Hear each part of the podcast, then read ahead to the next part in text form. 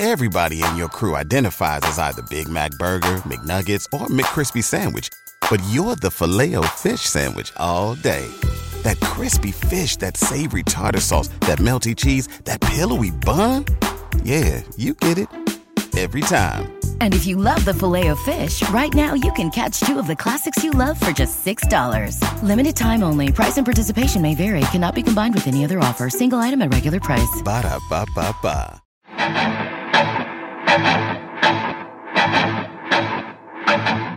Welcome to the Arrowhead Addict Podcast. Please welcome your hosts, Patrick Allen and Matt Verderame. What's up, Chiefs Kingdom? My name is Patrick Allen. Welcome to the Arrowhead Addict Podcast. We are entering the home stretch of the NFL season here. We're also entering into the stretch your waistband period of the of the year because uh, there's a, there's a lot of food on the way, Verder, and we got Thanksgiving tomorrow, and you got Christmas after that. I, I'm excited. Like I just you know I've been working out all fall for this moment. Yes. So, first of all, two two things, right? So, one is the second we get off this podcast, um, I'm going to make white chocolate chip peanut butter cookies. I've got the recipe up in one of my tabs right now. Yeah. And my wife's not home, neither is my daughter. So you can guess who's going to be eating all the cookie dough. The cookie. Um, we're lucky. If, we're lucky if six cookies are made. Um, you, you know, I feel like white chocolate is really underrated. it's fantastic. Yeah, like It's so you good. Get those uh, uh, cookies and cream candy bars Yeah. the, with the white chocolate. Yeah. I love that. Real. So I, you, it's one of those things you, you run into people and they're like, "Oh no, I don't like white chocolate." I'm like, "I don't." You're insane. It's incredible. Listen, you also run into people who are serial killers. Doesn't mean they're right. That's Um, right. I, so true. I I'm doing that, but also no, I'm with you, man. Like quarantine, if there's one positive that's come out of all this stuff, um, is when I got back from my vacation, I take every summer to New York to go back home and see family. I got back like August. I'm ballparking this like August 10th, August 11th, and I was like 228 pounds, which is more than I significantly more than I was coming out of college, which is a decade ago. But still, the point is that the needle's risen, and uh, I was like, you know what? I've got to lose weight, A, because I need to lose weight, but B, because I know that in four months, which doesn't sound like a lot, but it's quick, like the holiday season's coming, and I'll be 240 pounds by New Year's. So I've whittled myself down to 207, and now I'm going to be 230 by New Year's. But at least I've given myself that cushion. because the, the next five Yeah. weeks, is going to be an avalanche of sweets and, and side dishes and whatever the hell else, right? We talked about Buckeyes. I'll probably eat Yeah. 50 of those between now and New Year's. I'm ready. I'm excited. I've, I've got myself in a fighting trim so I can now gain most of it back. Right. Yeah, I've done the same thing. We, we've got a we got the Peloton bike. Thank God I ordered that. I actually ordered that in December. I thought about getting year. it, but I, ne- I never Yeah. could pull the trigger. A little pricey. It is pricey. It, they dropped the price a little bit and they released a new model. But you know what? It's one of those things where, like, I belonged to a gym for years and years and years, and I just like we didn't have a car. It took me forever. I'd walk half a mile to get to the gym.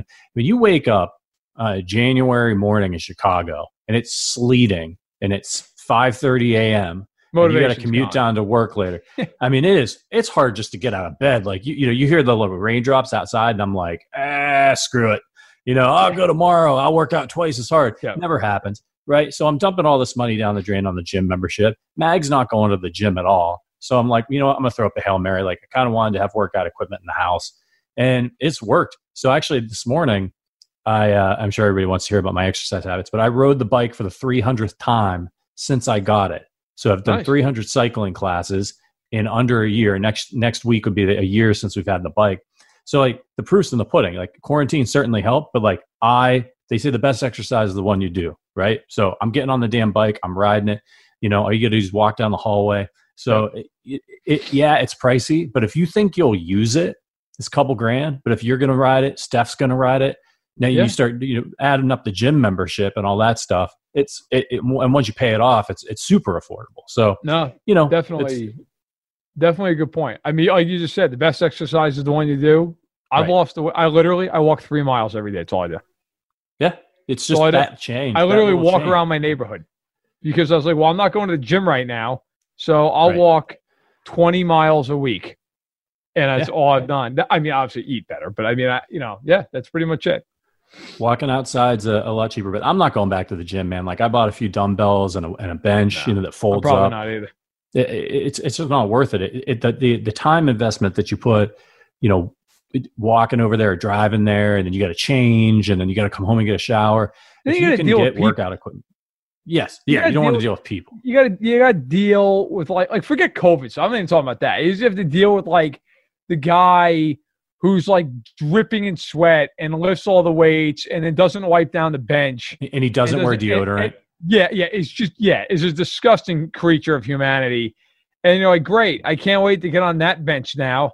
Like right. if Yeah. there wasn't COVID before, it will somehow like morph into it on that bench. So yeah, now I'm just like, you know what? I can just walk and be outside and it's fine. Yesterday I walked through a snowstorm here in Rockford. So that was that was interesting. But now a little change pace.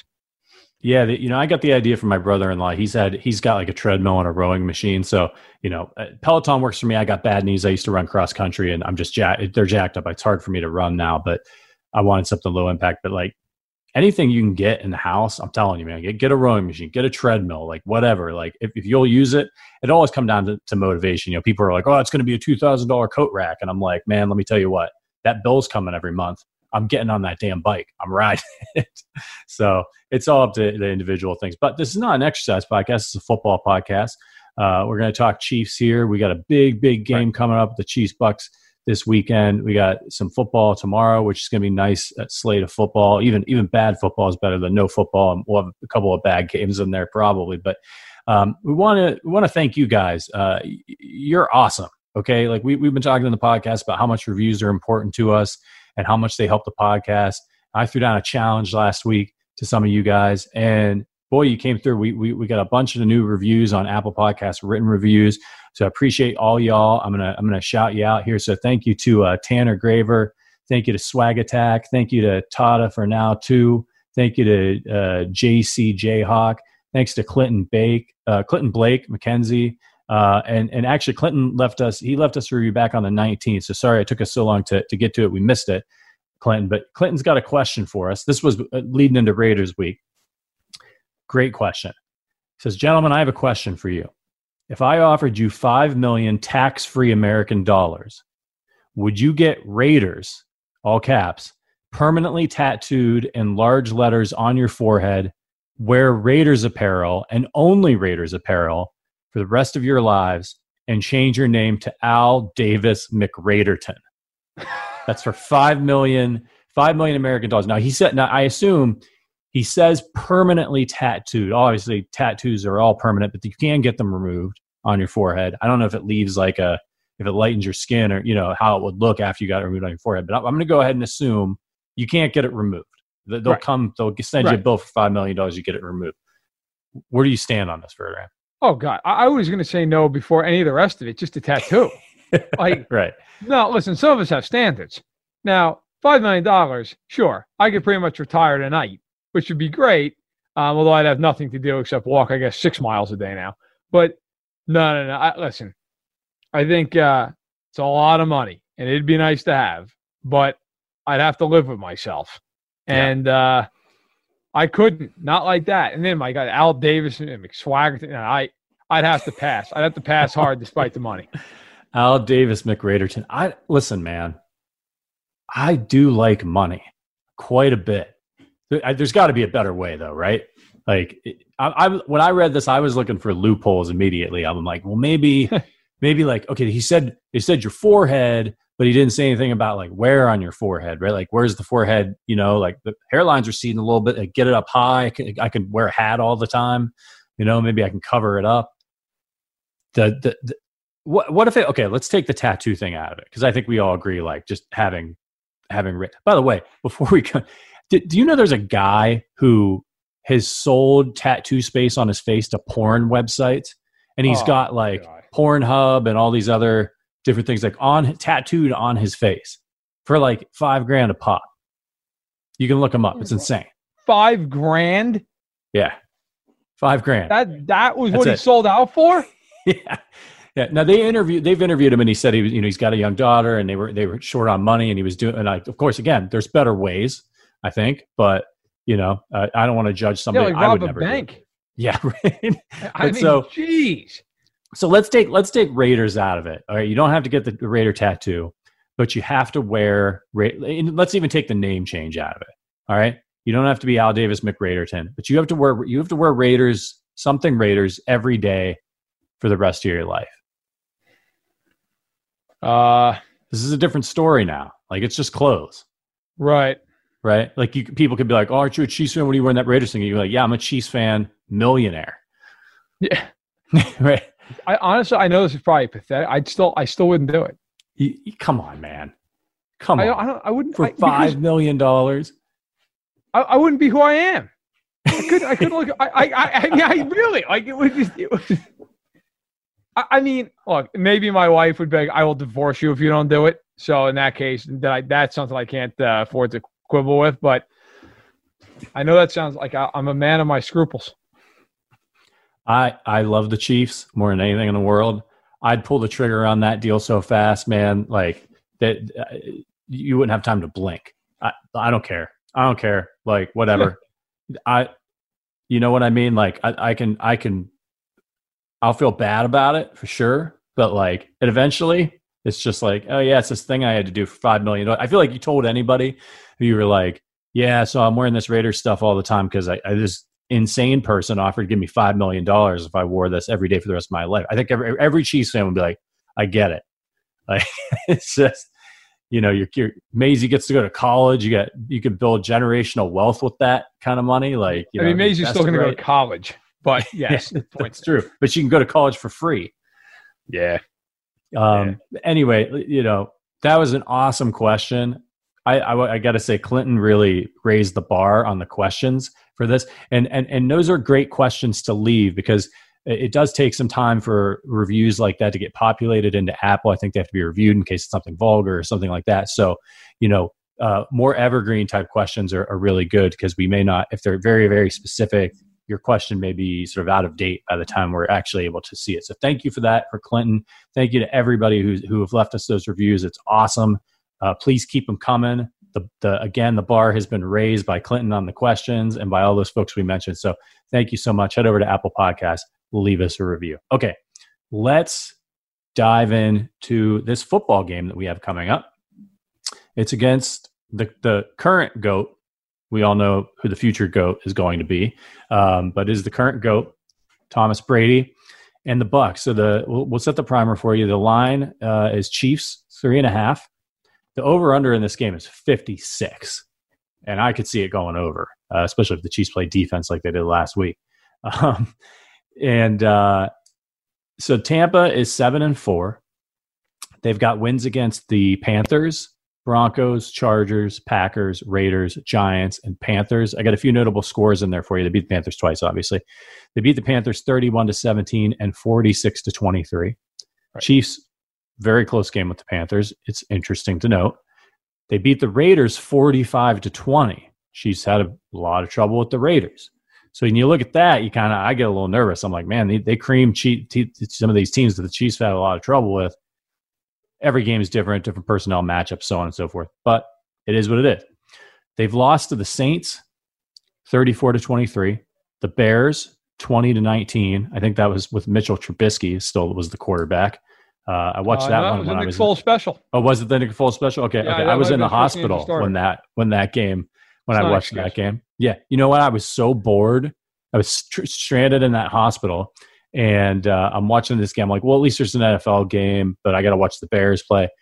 So I pulled out my my phone, DraftKings, and I'm like, I might as well gamble while I'm in here. I put down a, a pretty sizable bet because on on the Bucs because I was like, there's no way they're losing the Bears. The Bears stink, and they did.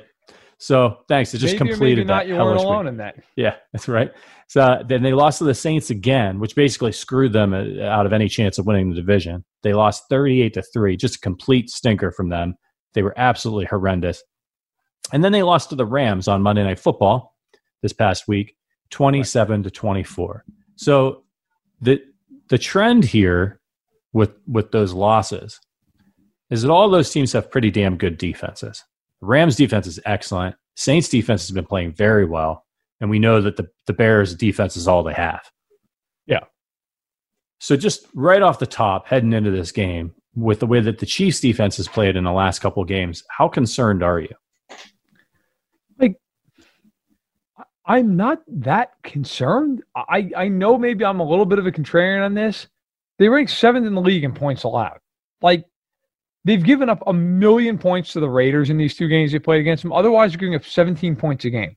Like, they're, they've not been bad defensively most of the year. And I've seen so many people talk about, well, they can't get pressure. They can't get pressure. Listen, I do this stuff for a living. I do a deep dive on, on every one of these teams every week. And I, I put up on Wednesday where I break out three stats for every game. And I hope you read it on Fanside. If you don't, here's a little bit of a preview. Okay. So I go over to Pro Football Reference. They have a million statistics over there. They do a great job. And I pour through them and I try to go through. So the Chiefs' pressure rate for the year, for the whole year right now, they pressure quarterbacks on 25.1% of dropbacks. Okay. That ranks eighth in the league they get home. Now, sacks, they only have 19. Okay. They're they're middle of the pack. I'm not gonna sit here and do the math right now, but there's there's somewhere around okay, they're 19. They're 19th in the league. So sacks are middle of the road, but they get a lot of pressure. QB knockdown percentage, they're sixth. They knock down the quarterback uh, 10% of the time. Hurry rate, they're sixth. And blitz rate, they're sixth. So the Chiefs get pressure. And the reason I bring all that up is you're right. The, the the differentiator with the Bucs is they lose to teams with good defenses. More more specifically, they lose to teams that get to the quarterback. Brady has been god awful this year when he's been under pressure. And the Chiefs get pressure. And if you go back and watch that Raiders game, which I have not yet, but I want to give credit to Seth Keysor, who's a, who's a good friend and a great, great guy to follow on Chief stuff, works over the Athletic uh, and does his own site as well. You should check it out. Um, he breaks down the games. You, you look at some of the stuff. The Chiefs would have had some pressure in that game against the Raiders, except for the fact they couldn't cover anybody for more than a second. So I look at that as the you know the Raiders have a good matchup against Kansas City. It's an and, and it's much like Carolina's offense. It's about getting the ball out really quick, right? Like get it out, get it in a receiver's hands, get it in the Waller's hands, make a play. The Buccaneers are not designed to play that way. Arians' offense is much more vertical, down the field, Air Coryell type of thing where you're reading deep to short. And so if you're Brady, and let's say you've got three wide receivers and you've got, okay, one's running a go route, one's running a deep post, one's running a cross. You're if you're Brady, your job is to read that go route, the post route, the cross route. Well, by the time he does that, they're going to have some pressure on him. So I actually think the Chiefs match up well against Tampa Bay defensively in this game because of the style that they play. I think Kansas City's defense will be okay in this game. Uh, I think the Raiders, teams like that, teams like Carolina, are going to give the Chiefs defense more problems because it's it's much more get the ball out of your hands. It's the same reason they beat up on Houston. It's the same reason they beat up on the Ravens. The Ravens, when they do throw the ball, they try to get the ball down the seams. Houston, it's more of a downfield attack it didn't work because the Chiefs, if they're given two, two and a half seconds to get home, they're going to. And, and they would have, by the way, in a lot of chances against the Raiders. So I actually think the Chiefs match up well in this game for a lot of reasons. And that that's probably the biggest one. Yeah, and in doing my analysis for the podcast, I was I was watching a, bunch of different things, and I, it seems like you're not the only one who's thinking this way. I I was watching First Things First with with Nick Wright and Brandon Marshall, and Brandon Marshall was talking about the struggles that the the the Bucs have been having, and Brady in particular, and he said that he didn't understand why the Bucs were playing so much outside in on offense, which is just exactly what you explained. He's working right. his way back into the middle of the field, looking outside the numbers. When, as Brandon Marshall pointed out, Brady's not where he where he succeeded in New England, and when he does well, is going inside out, right? Looking over the middle, it helps him deal with pressure. You can remember those playoff games the Chiefs had against them every bit was always going across the middle, going across the middle. Chiefs try to get pressure, going across the middle, always, always like that. And so it, it, it will be interesting to see how the addition of Antonio Brown and the slot impacts this game and if they start going to him a little bit more because Brady look you saw if you watched the game on Monday night which which I watched the entire thing he kept trying to go deep and outside the numbers to those great receivers that he has in Evans and Godwin, and they're fantastic. But he just could not get the ball to them. He, he, he, if he was if he was pressured, forget it. But even when he wasn't on some of those, his accuracy was just terrible. He's not good at throwing the ball down the field this year, and I know I know you've seen some stats on that as well. Correct? Yes. So per Next Gen Stats, which is uh, authored by the NFL, and I wrote about this in actually in this column that I do on Wednesdays. Since week five, so you're talking all the way back to essentially a month and a half ago. Tom Brady is three of 36 when he throws the ball 20 or more yards in the air. And all three of those completions came against the Raiders. So outside of that game, he's not completed one pass since week five that's over 20 yards in the air. If I am Steve Spagnuolo in this game, I am blitzing them like crazy. I'm getting pressure on him immediately. I'm playing aggressively at the line of scrimmage, and I'm making him throw the ball over my head. And you know what? If he does it, fine. Then it's against everything he's done all year long. And by the way, the Chiefs, the only team that's given us up less air yards than the Chiefs are the Rams. The Chiefs do not give up the big play. Really, that one Raiders game was the only game they've done it in. They do not give up big plays over their heads. So combine that with the fact that Brady can't throw a deep ball. If I'm Kansas City, I'm in a ton of shallow zones. If I blitz, I'm in tight man, single high. And I'm saying, go ahead, Tom, throw it. Throw the ball down the sideline, deep down the field. Right? If if I'm if I'm Kansas City in that game, I'm saying I'm playing middle high safety. I'm going to rob the middle of the field. If you're going to take a shot down the sideline, fine. Then I've got man to man corner. I'll take inside leverage and I'll force you to run between me and the boundary. And it's basically double team. You basically have 13 defenders on the field. Go ahead and throw it. Beat me and I'll take my chances. You know what? If Evans jumps up and wrestles one away, fine. Who cares? The other problem this game is going to be, and we'll get to it, Tampa loves to blitz. If they blitz Kansas City, they're going to lose. I, I don't know if Bowles will back off in this game. We asked the same question before the Chiefs played Baltimore this year, and Baltimore did not back off, and Mahomes went out of his mind. If Tampa Bay, who blitzes, by the way, more than any team in the NFC, third most in the league behind Baltimore and Pittsburgh, if they blitz in this game, and they blitz at their 40% clip that they normally do, he will go nuts. They do not have corners that can match up with the Chiefs. They have very athletic linebackers. Could be a tough day for Kelce, but this is a day, especially with Watkins expected to be back, where I could see Hill going crazy, Hardman having a big game, Watkins having a big game. It just it is not the matchup you want if you're the Bucs. I think schematically this game favors Kansas City in a lot of different ways. All right, we're going to take a quick break. On the other side, we'll continue previewing this huge game for the Chiefs, and uh, we'll do a little AFC West update. This is the Arrowhead Addict podcast.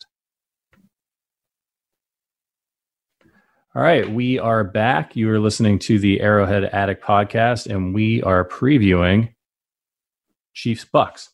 Okay, so I want to go continue on the personnel that the Bucs bring on the field because they're they're somewhat intimidating, right? On offense, they've got yes.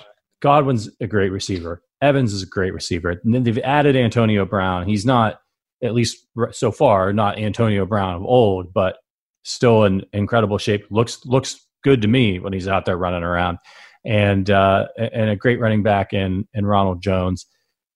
They don't they they they, throw the ball an average. I wrote this down uh, about just under 40 times per game, I believe, which is which is great. Yeah, Brady's averaging 39 passes per game, but he's only averaging 6.8 yards per attempt uh, or completion, which is which is what you mentioned is that he can't get the ball downfield. He's got 25 touchdowns, nine interceptions, and 15 sacks. So for the Chiefs in this game, to to not let him get the ball to those receivers and Antonio Brown, we mentioned pressure. In the games where the the Bucs have won, Brady's been sacked five times. In the games where they've lost, 10 times in those losses. So you can see the importance. Now, the problem is if you're if you're the Bucs and you're watching that game against the Raiders, which is what I would be doing, I'd be watching both games against the Raiders. Yes. You're thinking, all right, these guys can't get pressure unless they blitz. And so are you going to run the ball? Are you going to try to get the ball out of Brady's hands quick to Antonio Brown over the middle if the Chiefs do blitz? Are they going to try to nickel and dime him? Or do you think they're going to keep trying to take these big shots? These teams, other than Belichick, in my lifetime, they are who they are. You are who you are. And I, I think, look, they might try to run the ball a little more. I mean, Ronald Jones, seven really nice year. He's averaging almost five yards a carry. I could certainly see them saying, hey, we're going to try to, you know, run the ball here getting advantageous second and short, second and, and you know five and six, uh, third and short. I could see that. But here's one thing with the Bucs: their their running backs don't catch the football. Their tight ends have not been particularly adept at catching the football, including, by the way, Rob Gronkowski. Um, OJ Howard's out for the year. Cameron Brate's done nothing. He's on pace for like 320 yards. So I think I think you might see more of a of a run game. But one thing with Arians this year, he's been very quick to abandon the run game. Very quick. Last week, I they had like 10 or 11 carries for the whole game. Against the Saints earlier this year, they set a record. I think five rushes all game, and they were they were getting beat handily quick in that game.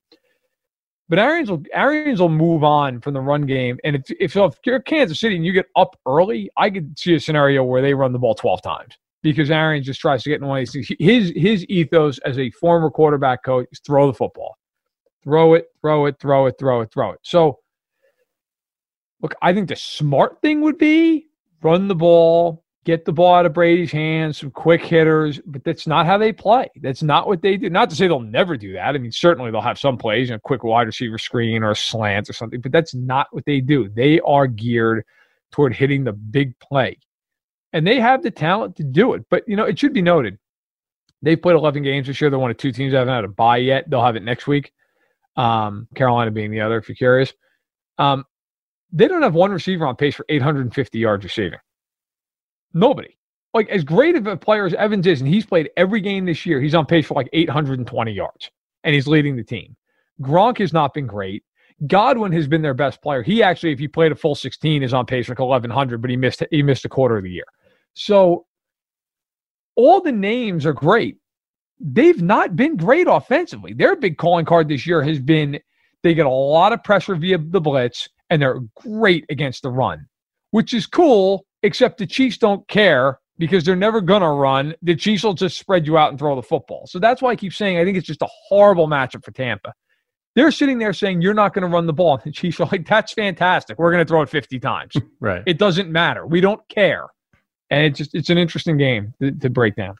Did you see that touchdown that Godwin had against the Rams, where he yeah, just grown man strength embarrassed the the Rams DBs? I I mean that that's something that the Chiefs are going to have to watch out for is the physicality of some of yep. these guys because he just dragged three guys into the end zone. They, he he caught the ball. If, if you didn't see it, he caught the ball. I want to say around the four yard line, five yard line, and there were three Rams right there and they had their hands around his waist, and he just he just shrugged him off and dragged him into the end zone. It was it was kind of terrifying to be honest with you. Yeah, well, it reminded me honestly of what we saw on Sunday with AJ Brown against Baltimore. Caught the ball at the eight yard line and then basically just like drag guys in like they were his kids. It was, yeah. it was unbelievable. Uh, you know, th- that always amazes me in the sense that, like, I get it. Some guys are bigger than theirs in the NFL, obviously, but these are NFL athletes like these guys are like four percent body fat and, and like weight train all day long. And AJ Brown basically took Marcus Peters and two other Ravens and just walked them into the end zone. It's not like they were dragging me into the end zone. It right. was just it's incredible. So no, listen, they they're big. I mean, that's one thing that's going to be interesting in this game. But the Chiefs have some size. Like Breeland is a bigger corner. Sneed's a bigger corner who can run. Fenton small. I expect Fenton to get Antonio Brown a lot in this game. I think it's what you're going to see a lot of. You know, Ward is another guy who you know they'll mix him in as well. But look, this game's going to be really interesting. It's going to be really if the Chiefs don't get pressure, this game's a shootout to the hilt. If they get pressure, I think they're they're going to be in pretty good shape. But that's going to be the key. I mean, we talked about it. Every game with the Bucs, there's one defining thing, and if you don't think the Chiefs know that, you're crazy. The Chiefs are aware of it. The Chiefs know if they get pressure on Brady, they're going to win, and that's what this game comes down to. If you're the Chiefs, who are you putting on Gronkowski? Um, that's a good question. I wouldn't bracket him or double him because he doesn't deserve that treatment at this point. He's just not the same player. Um, I'd, I'd probably put Sorensen on him sometimes. I'd probably put a linebacker on him. You know, Willie Gay, Damien Wilson. Um, you know, I I just wouldn't be that that afraid of him. I mean, once you get in the red zone, it's a little different. Then maybe you bracket, and do some different things. He's such a big target, but he's not the same guy. Like I, if anything in this game, I I would try to take away Evans or anybody else because he's just so big.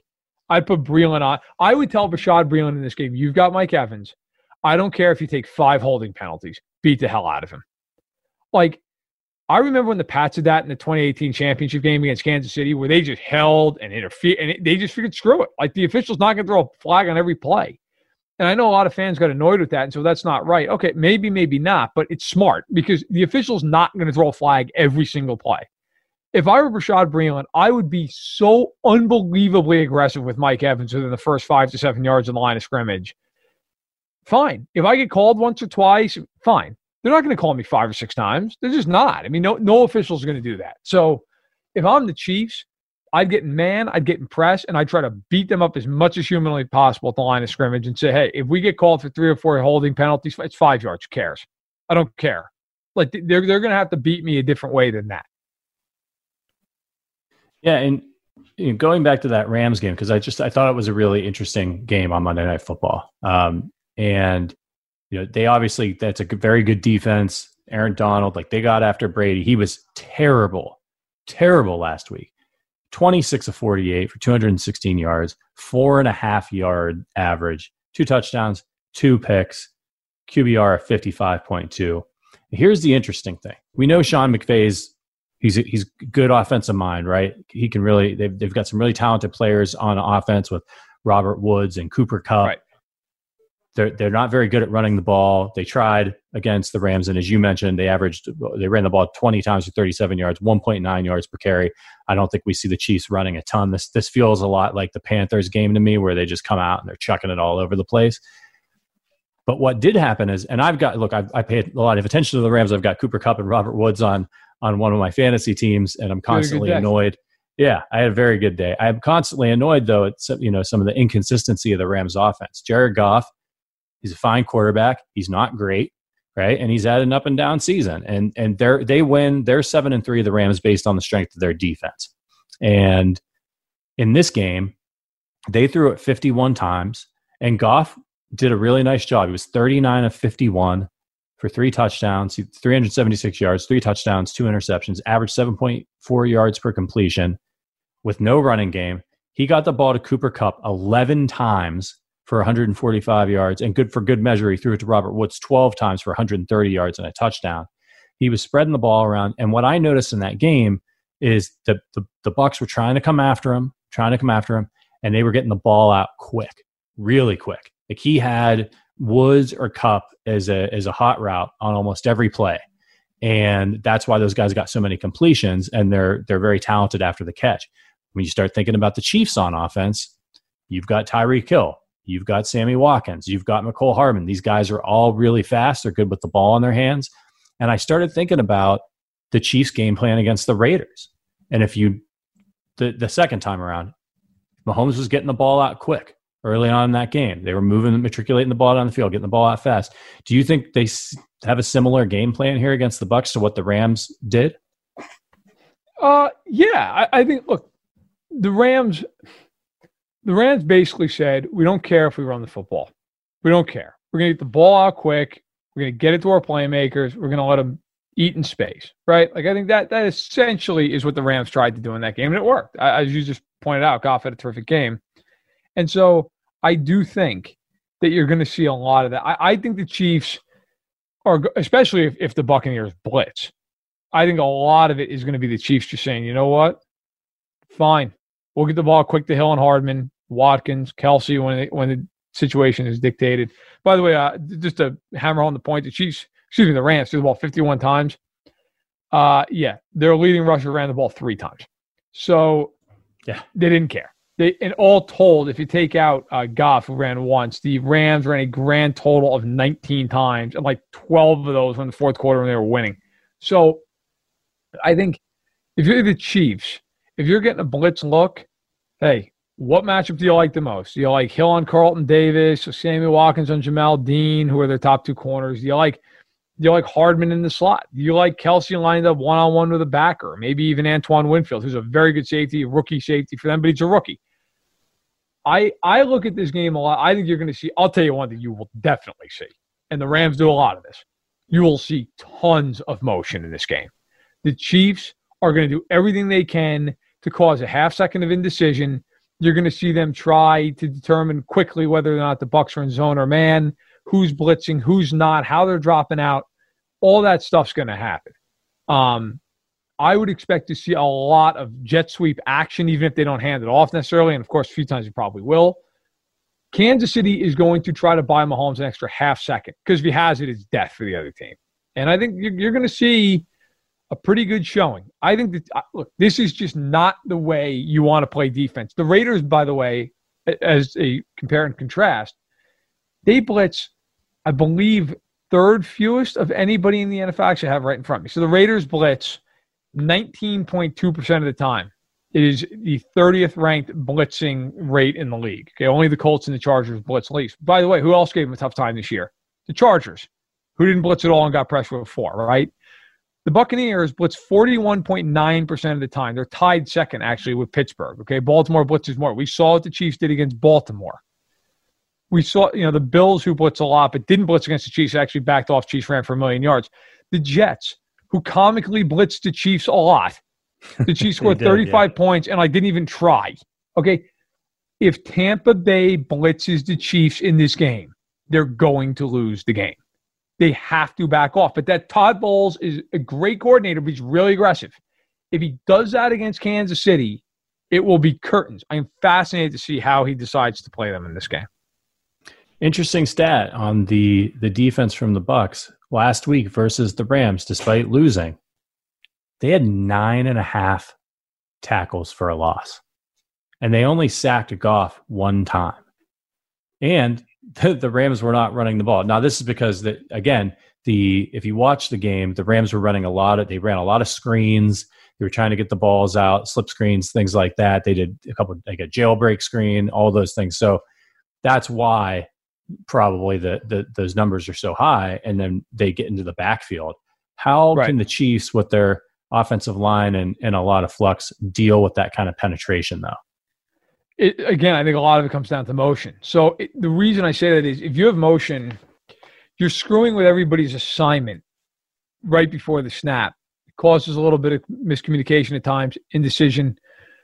If the Chiefs do that, and, I, I'm certain they will in this game, it creates a little bit of doubt. Now, the, now you're right. Like the Rams – the Rams in that game did did have a good bit of motion. They always do on McVay's offense. Um, a lot of those negative plays came when they tried to run the ball. Like I think it was Henderson at eight carries for them for five yards. Right, so there's a bunch of negative plays right there. That's the beauty of Andy Reid. Like Andy Reid's just going to say, "Yeah, you know, what? we probably can't run this week, so screw it. We're not even going to try. It's just not our, our, our strong suit." Um, but I think that's that's where the Chiefs could get themselves in trouble. If the Chiefs try to get cute with the run game, they think, oh, we can catch them off guard. Look, Tampa's really strong up front, right? Like Ndamukong Suh's not the pass rusher that he once was, but Ndamukong Suh is still a really, really good run defender. And he can still get some push inside occasionally, but he's a really good run defender. You don't want to be in a situation where you're trying to jam the ball in there. Now, Vita Vea, who's also a great run defender, he's out for the year, so Chiefs won't see him. Um, but that that to me is going to be the big thing, right? Like tackles for loss has been a lot for the Buccaneers. Has been a lot of guys on blitzes. You want to know who their top four guys are in tackles for loss? Lavonte David, linebacker. Devin White, linebacker. Jordan Whitehead, safety. Shaquille Barrett, linebacker. They will get a lot of negative plays because they will blitz the heck out of those gaps and they're great at it. White and David are two of the best linebackers in football. They're very fast. Lavonte David to me is a borderline Hall of Famer. Like they're going to push up the field very quickly. And so if you're the Chiefs, the way around that, I think if you're going to run the ball, look, get outside, get on the edge. We'll toss play, give a guy a running start. I don't I don't want to see the Chiefs with any any plays between the tackles that are like these delayed runs they like to try. So they'll get killed. They'll lose five yards.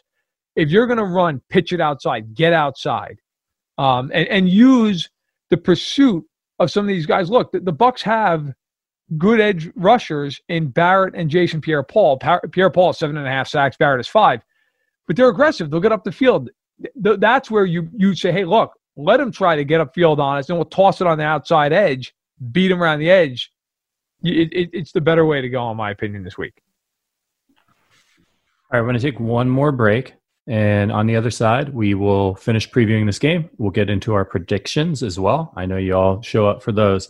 This is the Arrowhead Addict podcast. Okay, we are back I have logged where our ad break is, and we will continue. Okay, so um, uh, interesting thing about this game is for me Antonio Brown. You know, he's been there for a few weeks now. Last week against the Rams, he was targeted 13 times by Brady. Eight receptions, 57 yards, 7.1 average.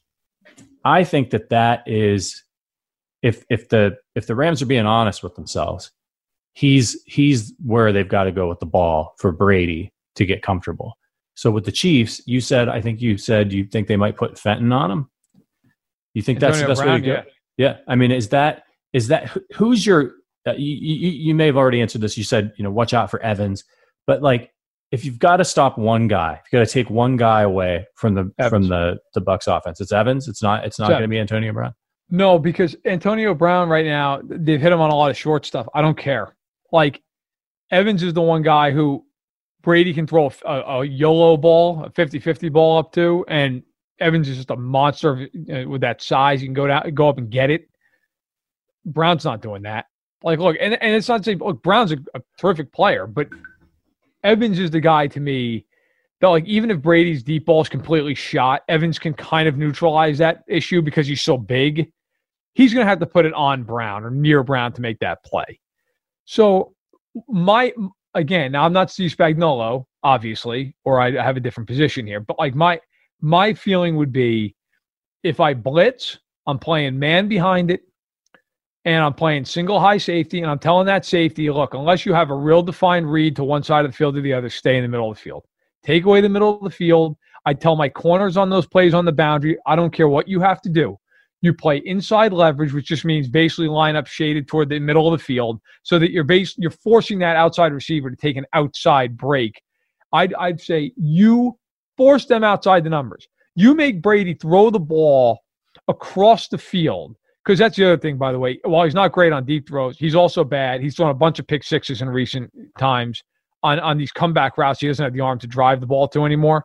So if I'm the Chiefs and I blitz, it's man, and I'm and I'm taking away the the inside throws to the boundary receivers. And then when I don't blitz, and I'm rushing four, and by the way, I'm never rushing less than four ever. I'm always bringing at least four.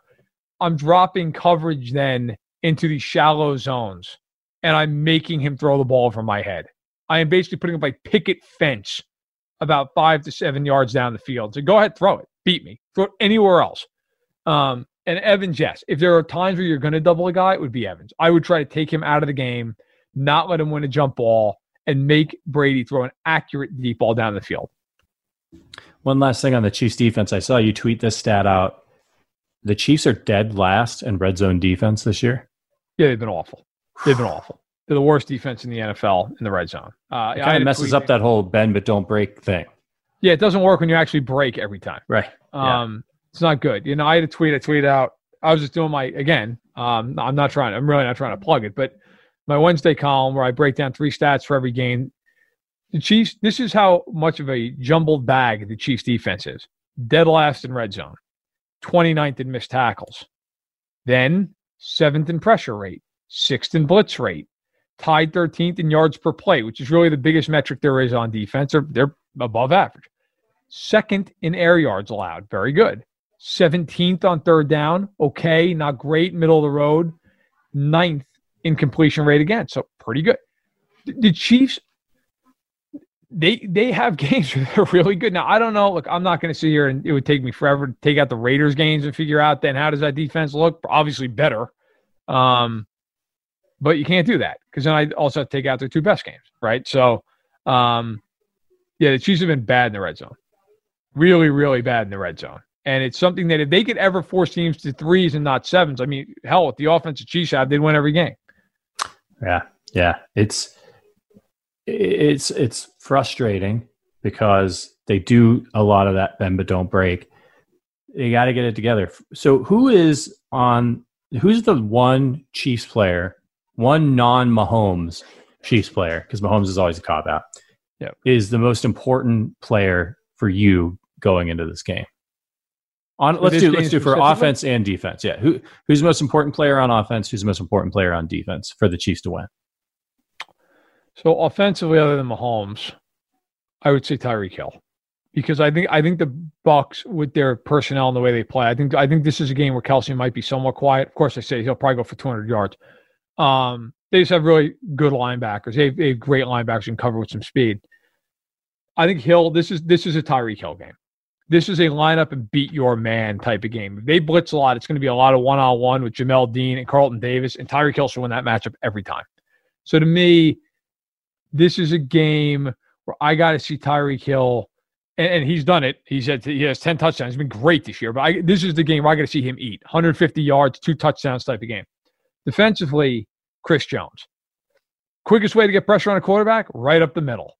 The Buccaneers have been shuffling guys in and out. The interior of that line has not been particularly strong this year, especially in pass pro.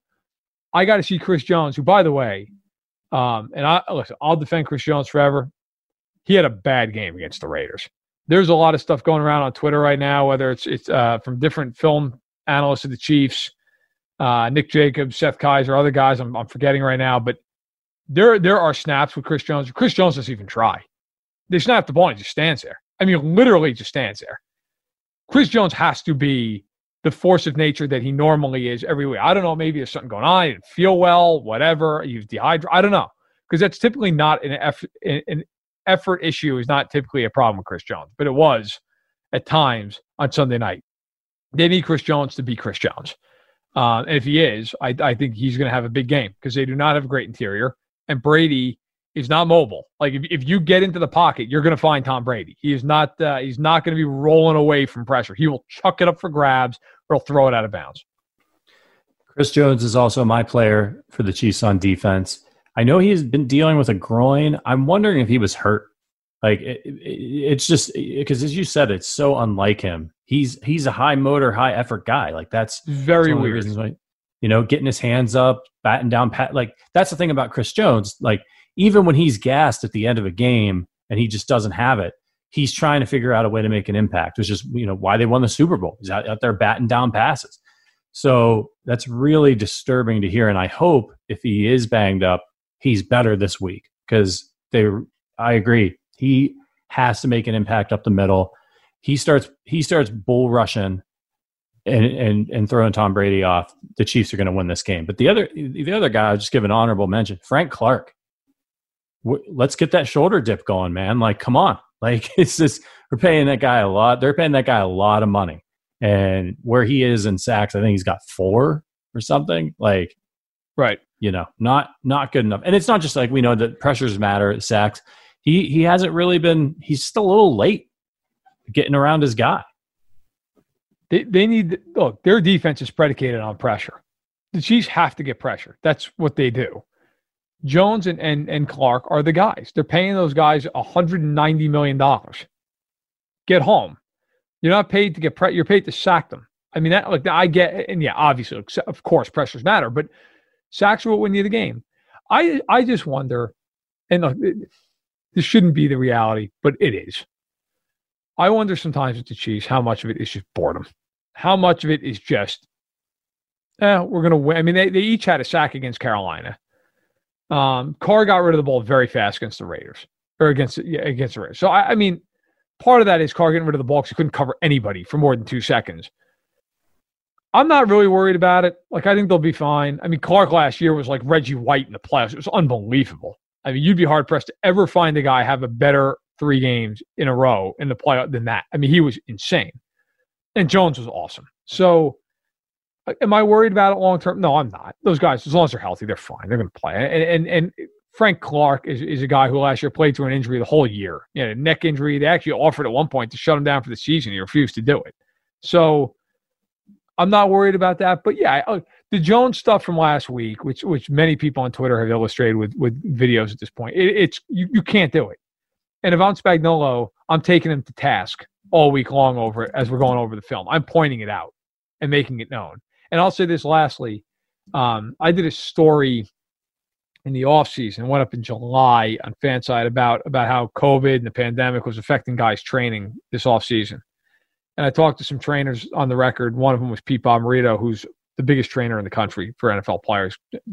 Bommarito Performance Systems, I think they train like 250 players. One of them is Chris Jones. And without being asked about Chris Jones, he singled him out as one of the hardest working players he's around. That Chris Jones shows up every day and works like an animal for hours on end. So this is not, I, I just want to say, like, this is not a question of conditioning with Chris Jones. It's not a question of want to, which is why I just wonder in that game was something going on. Like you said, did he tweak something? Was he ill? I, and I, I kind of also, and this is total speculation. I wonder if they had a little bit of like a a, a, a illness issue going around. Tyrann Mathieu was like hell thing. in that game. Yeah, like they just looked fatigued. They looked slow. And, and say what you want, even when they don't play well defensively, that is not usually a problem. They're usually flying around. They almost looked like they were like under the weather. That maybe they weren't. They just played like crap. I have no idea. I don't know. I'm not saying they were, but it, it it does make me wonder. Yeah, I know there were some people that were were listed as illness and right uh, uh recently and, and not not COVID illness. And those kinds of things can happen. And sometimes you get a little touch of something and it's starting to affect you or your body's fighting it off. Maybe maybe you don't even end up with symptoms. You don't even really know you were sick, but you just we all have those days, right? Where you're just like, man, I just I don't have it today. I'm tired. Like what the heck? And and and and Mathieu said it after the game. I I felt like crap. He just he didn't. It was an interesting thing to say. He didn't say I played like crap. He no, said I felt, like, felt like crap. Right, and that's I think a really interesting distinction. So uh, it'd be interesting to see if they're a little bit re-energized, and they they know this is a big game, right? The Raiders game was a big game, but this is a huge game. It's look, it's the Raiders game is a big game because of the divisional importance and, and you, you want to get revenge and, and everything. Look, I'm not minimizing it. It was a big game. They did not answer the bell defensively. They were bailed out by Mahomes. But this game, if you're if you're on defense, it's it's Brady. Like it's Tom Brady, and it's in a standalone game. And by the way, don't think for a second that they're not going to put in their minds, oh, this is where the Super Bowl is this year. That stuff gets talked about. They're all going to be sitting yeah. there going, "Hey, you know what would be great? We get back here in February. Well, we win this game. That ought to help." So, and I, it'll be interesting because that's going to be a crazy Sunday. Now the Ravens and Steelers are playing on Sunday because the game got moved from Thanksgiving night because of COVID concerns. So we're going to have a lot going on. There's going to be a lot of you got Ravens, Steelers, Chiefs, Bucs, Titans, Colts. A lot, a lot of very big games. That game got moved. I didn't know that. It did. It got moved back right before we went on the podcast. They moved it because the Ravens have like uh, COVID concerns at the wazoo. That is disappointing. I hope you're ready for Texans, Lions, and football team Cowboys because you're going to get it. You My advice to all I, you fine folks out there: stock up on the turkey and just black out. I'm watching a lot of Washington games this year because I'm just I'm I'm rooting so hard for Alex Smith. I was right, so thrilled right. he got that win last week. And you know what? He's playing like Alex Smith again. Like he's not running as much, obviously. He's good. I'm sure he's lost a little bit of quickness there, but he's doing Alex Smith things. He's taking care of the football. He's you know once he's gotten the reps. You know, I was worried about him when he first got in that game uh, with the injury. You know, he just he was getting sacked like crazy, and it just looked like rust and maybe you know maybe he's just not not confident, right? Right. But it came back quick. He's been he's been very good. I'm very happy for him. Yeah, I'm I'm pulling for and and he and he certainly can do it. I'm pulling for him to take them to the playoffs. It would be absolutely incredible. Now they will probably get there at six and ten or something, but um, you know he can win that division. And beat, beat, Brady. Oh, that would be that would be Chiefs fans would be over the moon, right? Can you imagine that goes in and just yeah. smokes them. Do you think? I mean, right now, looking at that division with Prescott out, is he the best quarterback? Oh yeah, yeah, he yeah. definitely is. Wentz is a shell of a human being at this point, and Daniel Jones yeah. has moments he looks great, and then there's other moments where he looks like he could turn the ball over seven times in a quarter. Imagine being those guys and knowing that like this guy is in his late 30s, almost lost his leg, came back, and he's the best quarterback in the division. Oh, oh Dak Prescott's hurt, obviously. It wouldn't be yeah. the case, but yeah, yeah, that's not good. Uh, I, am rooting for them all the way, man. I, I hope they win the division. Speaking of the division, before we get to our predictions for this week's game, let's do a quick AFC West update. Everyone's probably pretty uh, keen on these results and, and knows what's going on. But you got the Chiefs first place, nine and one. Raiders in second at six and four. The Broncos at third at four and six, which is actually surprising to me because I think the Chargers are, are really good with Justin Herbert, but they're just they're not getting it done. and the Chargers at three and seven. This is it, right? I mean, the Ra- there's no chance the Raiders win the division. Oh no, it ended on Sunday night. It ended on. I'll tell you what, though. You think about those standings. How different does that look if the Raiders won that game? Right, completely. One different. game back with a breaker. Uh, I'll tell you what. You know what this podcast would have been? Us having an aneurysm about the fact that if the Chiefs lose on Sunday and the Raiders beat the Falcons, the Chiefs are in second place. Like, Yeah. big difference. So, no, the division is done. Look, the Chiefs, by winning that game against the Raiders, they essentially lock up at least a two seed because if you look at the rest of the conference, there's nobody who has two losses, right? Everybody's either the Steelers and Chiefs or they have three or more defeats. Well, the Chiefs beat Buffalo. So Buffalo would have to have the Chiefs fall to 12 and 4 or worse. The Chiefs aren't losing four games. Tennessee and Indianapolis, first of all, they play each other this week. So one of them is going to be a four losses, and they're all conference losses. And the other one's going to have three losses, all conference losses. Again, Kansas City, the, Chiefs would have to go to 12 and 4, essentially, to be less than a two seed. They're not going to do that. The Chiefs are not going to lose four games. So Kansas City is going to at least be a two seed. This whole season now is about trying to get the one. That's it. That's what that's what it comes down to. The last six weeks are the, are the Chiefs a one seed or are they a two seed? You're a two seed. You got to play wild card weekend. You do have two home games, uh, assuming you win wild card weekend, but you have to play you know all the way through. You're the one seed. You get a nice week off. It's a big break. With the way the AFC is shaping up, and I think we can all agree, nobody really, we would all prefer to not play the Raiders again this season based off of, of what we've seen so far. Would not like to see them in the playoffs.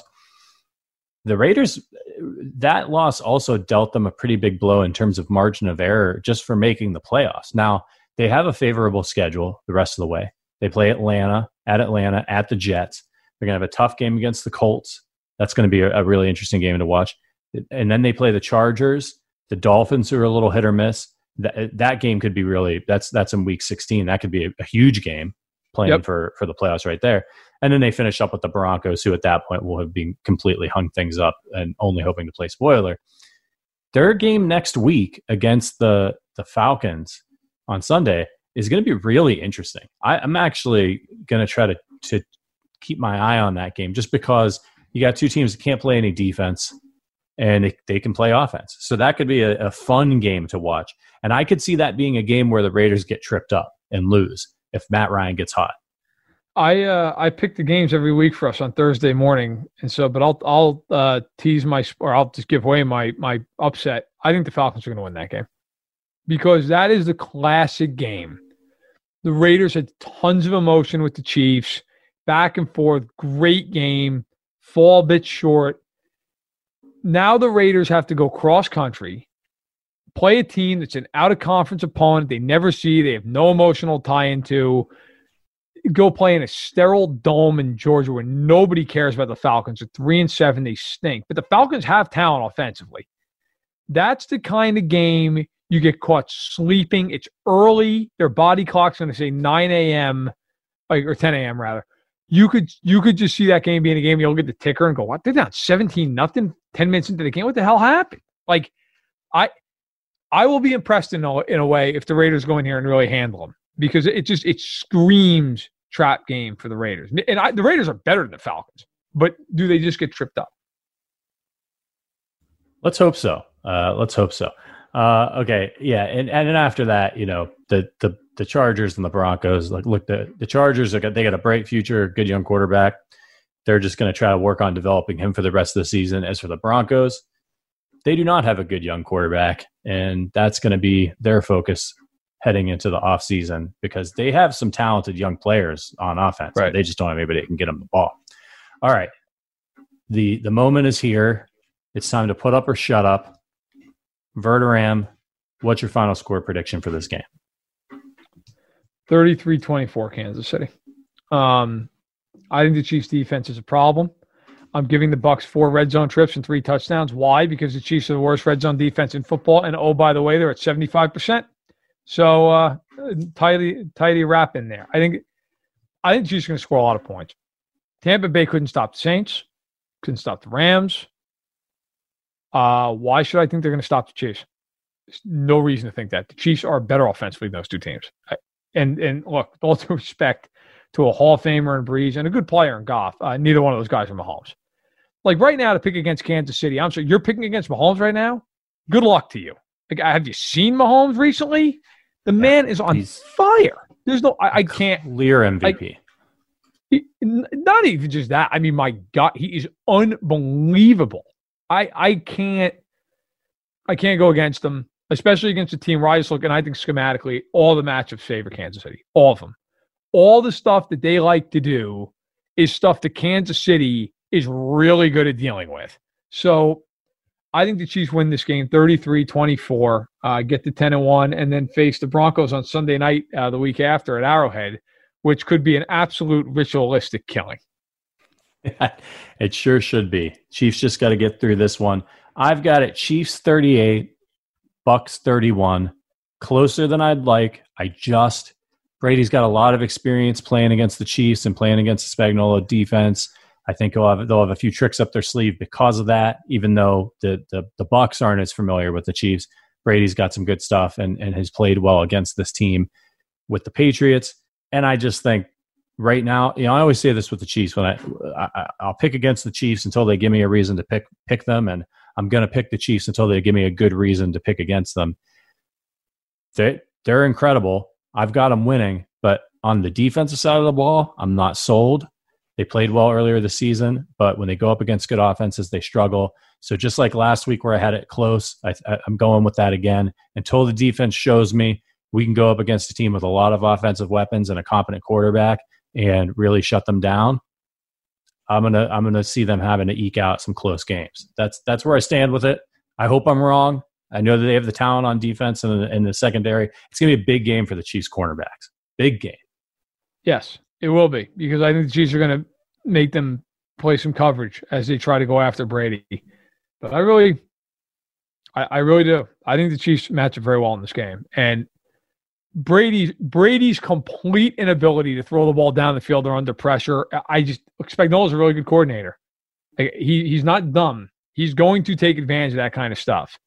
If, if this was Bob Sutton's defense, I'd be in absolute sheer horror in this game. Like I can't explain the terror I'd have as we just rush four straight into a line every single play. Spagnuolo's not going to do that. He's going to go after him. Expect a lot of blitzes right up the middle. Brady can't move.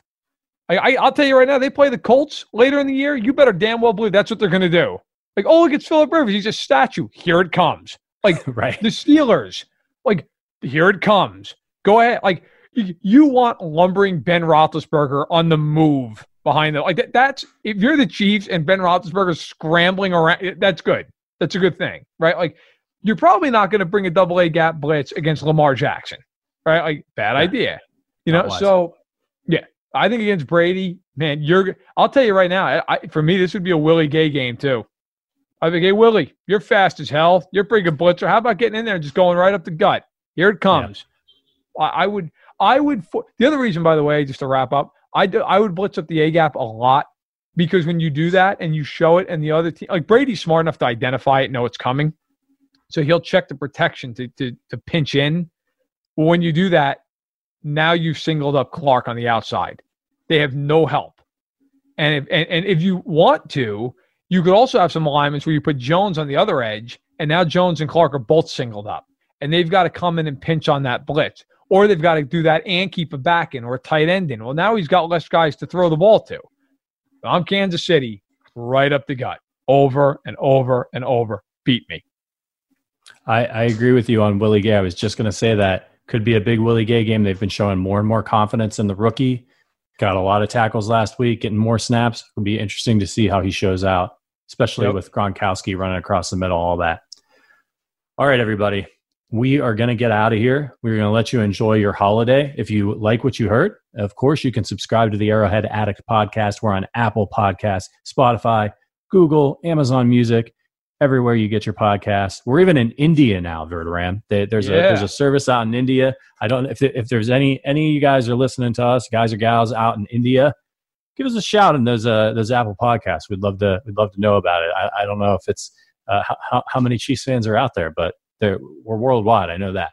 Um, all right, and uh, please leave us those reviews over at Apple Podcasts. They mean the world to us. Make sure you follow us on Twitter. He's at, at Matt Verderame. I am at, at R Patrick Allen.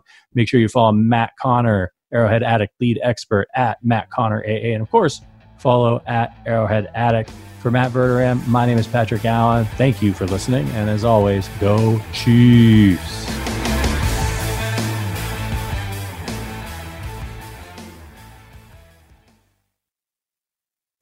Wait, you had never seen The Godfather before? No, I'm a complete disgraced Italian. But uh, That's true. You know, I was just thinking about The Godfather recently. I can't remember exactly why, but I it, it just popped into my head, and I was watching some of those old clips, like that great clip where the guy comes and asks at the at the wedding, at the like towards Yeah. the beginning of the movie. Just so it's so good.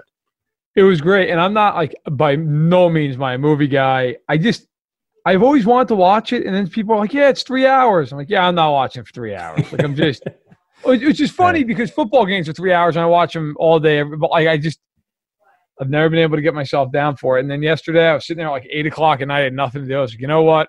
I'm gonna watch it. I'm gonna see how it is." And it lived up to expectations. Now I got to watch the second one. Yeah, the second one, a lot of people think is better than the first. I know, which I was like, "Geez, really?" Like, okay. Yeah, but it's uh that was great horse head in the bed um yeah it's great Yeah. stuff that guy's reaction so incredible. yeah It just goes off the rails. Everybody in your crew identifies as either Big Mac Burger, McNuggets, or McCrispy Sandwich. But you're the filet fish Sandwich all day. That crispy fish, that savory tartar sauce, that melty cheese, that pillowy bun. Yeah, you get it.